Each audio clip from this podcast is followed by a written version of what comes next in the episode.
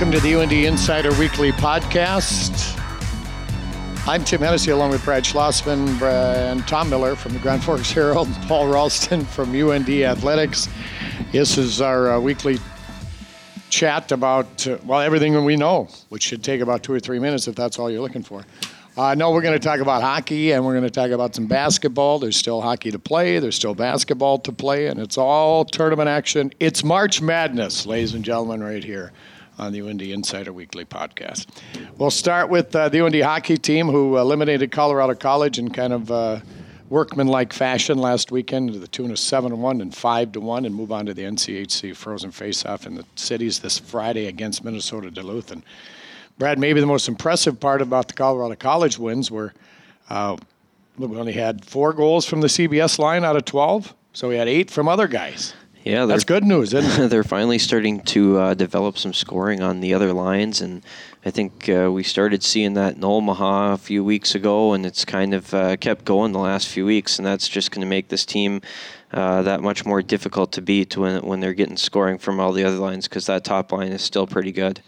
They put uh, they put together this lineup. Uh, it was a couple weeks ago when he put Rhett Gardner on the line with Luke Johnson and Austin Poganski, and a very heavy line, and, and Coach Barry said the reasoning uh, that they switched up lines and stuff because they were getting beat by the top lines on the other team. Mm-hmm. well, since he's put those guys together, they're not getting beat by the top no. guys any, anymore. no, they? they? haven't, and uh, those guys uh, are very difficult to play against. Not real fun when you have three uh, real big guys, uh, heavy guys, physical guys that uh, aren't a lot of fun to play against. And then I think you throw in the line with Johnny Simonson and Joel Janatuinen and Bryn Chyzyk, and that line's been really good too as a third line. And um, even on the fourth line, you got uh, Chris Wilkie, Shane Gersich, and Colton Sanderson, who uh, in the last few weeks have scored you know almost as much as anyone too. So uh, I think they're finally getting those threats from all four lines. Yeah, I think it has really helped. I think Joel Janatuinen and Chris Wilkie in particular as freshmen uh,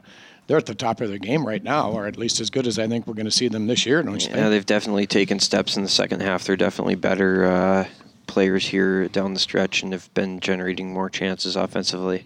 So it's on to uh, Minnesota Duluth. The top four in the NCHC go down to that tournament, and it's uh, it's obviously the best tournament in the country. There's no doubt about that. And Minnesota Duluth, we had talked about before, have UND uh, has beaten them four times this year. Yep uh, including a couple of shutouts at Amsoil Arena in Duluth. But we you kind of kept waiting for this team to break out of it a little bit because they're they're a good hockey team and looks like they broke out of it. Yeah, they've won six in a row now, I, I believe. And uh, you know the the teams that are at the Frozen Faceoff, you have Denver's won 11 straight, North Dakota's won eight straight, uh, Duluth has won six in a row, and then there's St. Cloud. They've won four in a row, and you know the last time they lost is because it was against Duluth. You know, so basically no one has been beating these teams lately except for each other. So that should make it a really interesting one. And uh, Duluth has had a lot of trouble scoring against North Dakota this year, two goals in four games. I'm fairly certain one of them was off of UND's uh, defenseman uh, skate that went in. So um, or it was off their skates. I can't remember. There's a there's an awkward one in there too. So they've had a, a real difficult time. But uh, it'll be interesting to see what you, UND can do at the Target Center where they haven't been real good. You can argue the two top goaltenders in the league right there. Uh, between yeah. uh, and Cam Johnson, don't you think? Yep. Yeah, I think those are probably the, the top two, and Charlie Lindgren would probably be the third. So yeah. um, you have some real good goaltenders down there, and uh, UND last time uh, didn't find it easy to score on Duluth either. They were both two to one games, so one of them was a penalty shot, and uh, you know scoring uh, opportunities are at a premium this weekend. So you're thinking this is going to be an eight-seven on Friday afternoon? That's fine. It's an afternoon game for me. I can handle uh, a wild one this time. Well, that's uh, what significance does this have for North Dakota to? Win the tournament or win a game at the tournament and not lose two games. Put it that way. Yeah, I think they're uh, aiming for the number one overall seed now. Um, that would probably match them up with the Atlantic Hockey Champion in the first round. Uh, I think if that ends up being Robert Morris, that is going to be a, a, very difficult matchup uh, in the first round. But Robert Morris still has to get out of its uh, you know bracket. They're in the semis right now in Atlantic Hockey, so I, I think that's something you're looking at and. Um, you know, I think North Dakota wants the number one overall seed, it would give them you know last change for the the entirety of the tournament and things like that to allow Brad Berry and the coaching staff to dic- dictate matchups. So well, Would Robert Morris be as scary as, say, an Air Force? It just seems to me that uh, Frank Serratore in a one-game shot, kind of like his brother. Yeah, I want to play his brother in a well, one-game the, shot. the way Air Force has played in the second half of the year, I, I don't think anyone's going to be eager to play them because they've been uh, very hot in the second half of the year and coming on strong. Robert Morris, I think they're scary because they have so many seniors. Um, you know, I, sometimes those senior-laden teams are, are real good at that time of year, and I, I told Nate Ewell uh, back in December, whoever Robert Morris plays first round, I am going to pick Robert Morris for the upset. Now it ends up it could be UND here, um, it could be Quinnipiac or one of those teams too. So um, I, I like their chances. If you get the number one seed overall, will you be in St. Paul? That will depend on uh, Minnesota whether they're in or not. I think if Minnesota uh, does not make the NCAA's and UND's the one overall seed, I, I think they go to St. Paul. Uh, if Minnesota's there, I think chances are they end up going to Cincinnati. Okay, all right, makes sense. That's coming up this weekend. The NCHC Frozen Face-Off Friday, four o'clock, four o oh eight. Face-off uh, from the Target Center in Minneapolis. Men's basketball team, women's basketball team. The men and Paul Ralston is asleep right now because they were on 12, 12 straight nights on the road. Is that what it was? That's what Coach Jones told us. That pro- that, uh, it seemed longer. quite, quite, honestly. We did see a lot of pictures of you having uh, a decent time in Reno. You know, uh, it, it did you make real, it to the games? I, I did make it to quite a few games, actually. I will say that uh, they got my my donation at the tables uh, when I was there. I I left them a nice uh, parting gift, I guess. First so, question: Did Reno do a good job? By and large, I would say yes. Um, I would I mean, say that certainly for their first time. Yeah, for their first time, I think that uh, there was quite a few notes being taken by uh, different Big Sky Conference uh, officials and staff that uh, hopefully will be applied and and looked at for future but I, I, I, like the concept. I like the fact that there's two tournaments going on there, the the men's and the women's tournament. I, you know, you get everybody together. Um, it's not always the easiest place to get to. Sacramento State probably has the easiest time to get there. They just have to go up through the mountains there, and, and they're there. But uh, but you know, I, I understand it. Concept wise, I, I like it. Um, everybody's kind of focused in on these couple of hotels, and it's literally a less than a three minute walk across the street basically to to get to the facility and, and to the Reno Event Center. So by and large, I I like it better from the standpoint of I didn't think I would.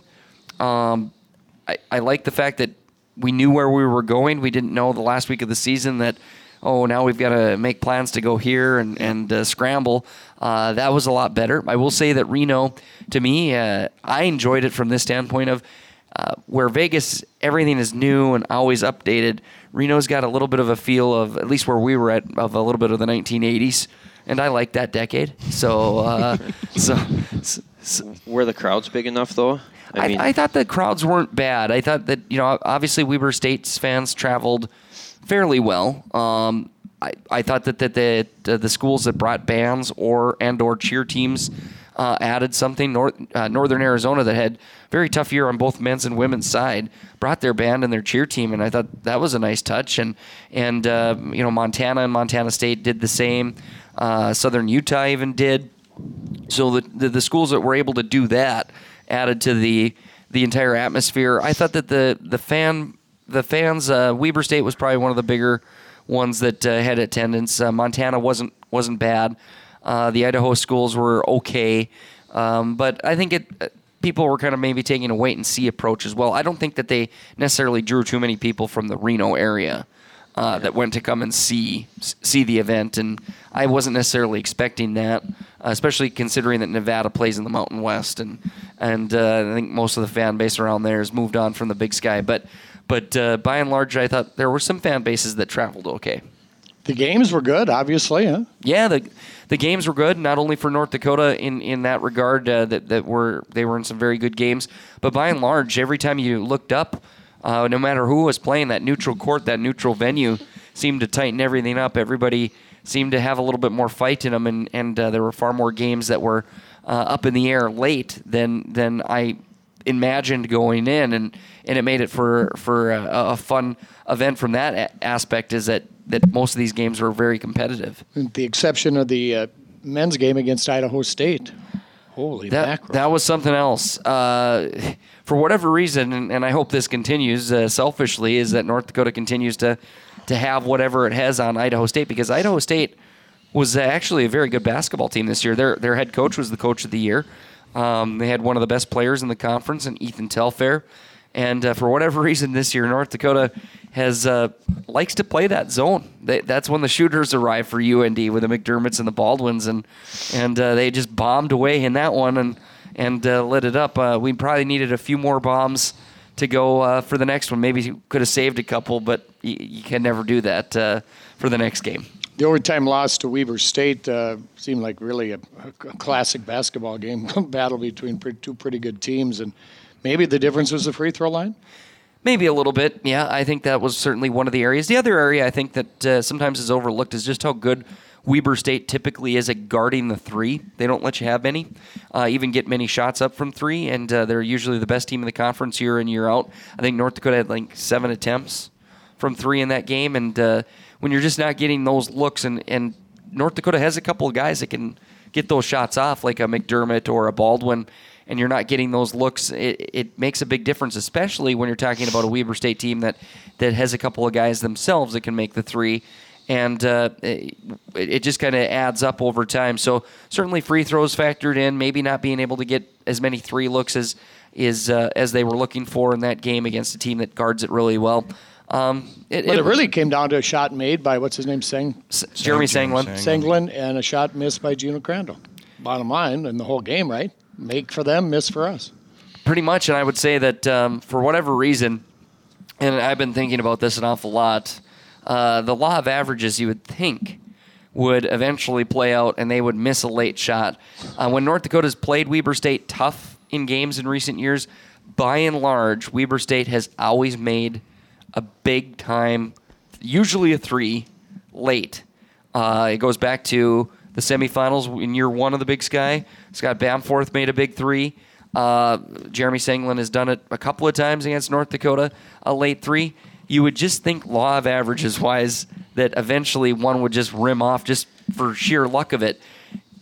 It's not going that way right now. Whenever North Dakota plays Weber State, for whatever reason, it, they they seem to make those shots in those clutch moments. And you're right, Geno had a great look. Geno Crandall for North Dakota had a great look at it to close it for the win. Didn't go down, uh, and he just made that shot actually three, four possessions earlier, basically. So uh, just was one of those things. And then the overtime, uh, North Dakota had some chances and and a couple maybe calls that didn't that didn't go their way, and and uh, that that helped aid Weber State stretch it out in the extra session. The women uh, took care of Montana as they have done all season long and for the last couple of years, right? Uh, but then uh, they were really never in it against Idaho State, were they?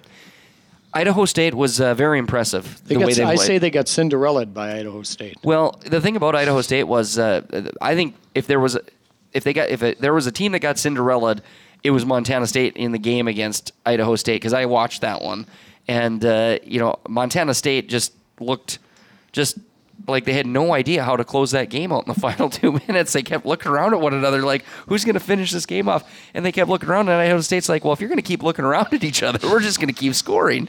So and and uh, so and then by that time. Idaho State was a believing team by that point, and and they they fully expected when they came in. I could tell in warmups when they came in against North Dakota that we we expect to win this game. We expect to uh, to be in. And here was the thing: is that everybody looks at the one nine, but North Dakota when they played Idaho State this year, there were a couple of. Uh, I think Tom would, uh, if you look back at him, Tom, the, the the two contests between the two teams were actually pretty tightly contested games, and it was just that Idaho State, I think, was able to flip a couple categories, rebounding being one of them, and uh, that made a big difference in this one where North Dakota maybe wasn't as sharp as they needed to be on that day. Yeah, Idaho State's defense was was pretty good. Um, you could tell they just had North Dakota out of sync. I thought UND kind of settled for a lot of outside looks in that game that was kind of atypical of what they like to do. And um, you know, Maya Lloyd got got her ten points and ten rebounds, but I thought Idaho State did a nice job on her, making sure she she only got perimeter looks and. Um, you know, early in that game, UND showed their their size. They got a couple into Stephanie Smith, I think, and um, I, I, thought UND was going to kind of control that one, but they, they got away from going inside, and um, Idaho State took advantage and seemed to make all of their perimeter shots and gain that kind of 10 point edge and seemed to North Dakota just never cracked into it too far.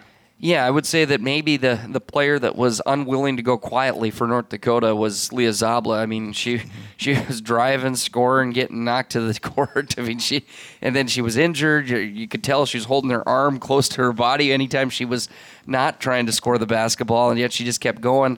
And they just couldn't quite get. She couldn't drag too as any other players to kind of come with her with that type of effort that was going to be needed because I think Idaho State had determined themselves that you're going to have to play you know you're going to have to hurt after this one, you know, basically, in or if you're going to advance and and uh, you know because they were just playing such great defense throughout their lineup and and nothing was going to come easy for North Dakota on that day, and it didn't. Idaho State got them.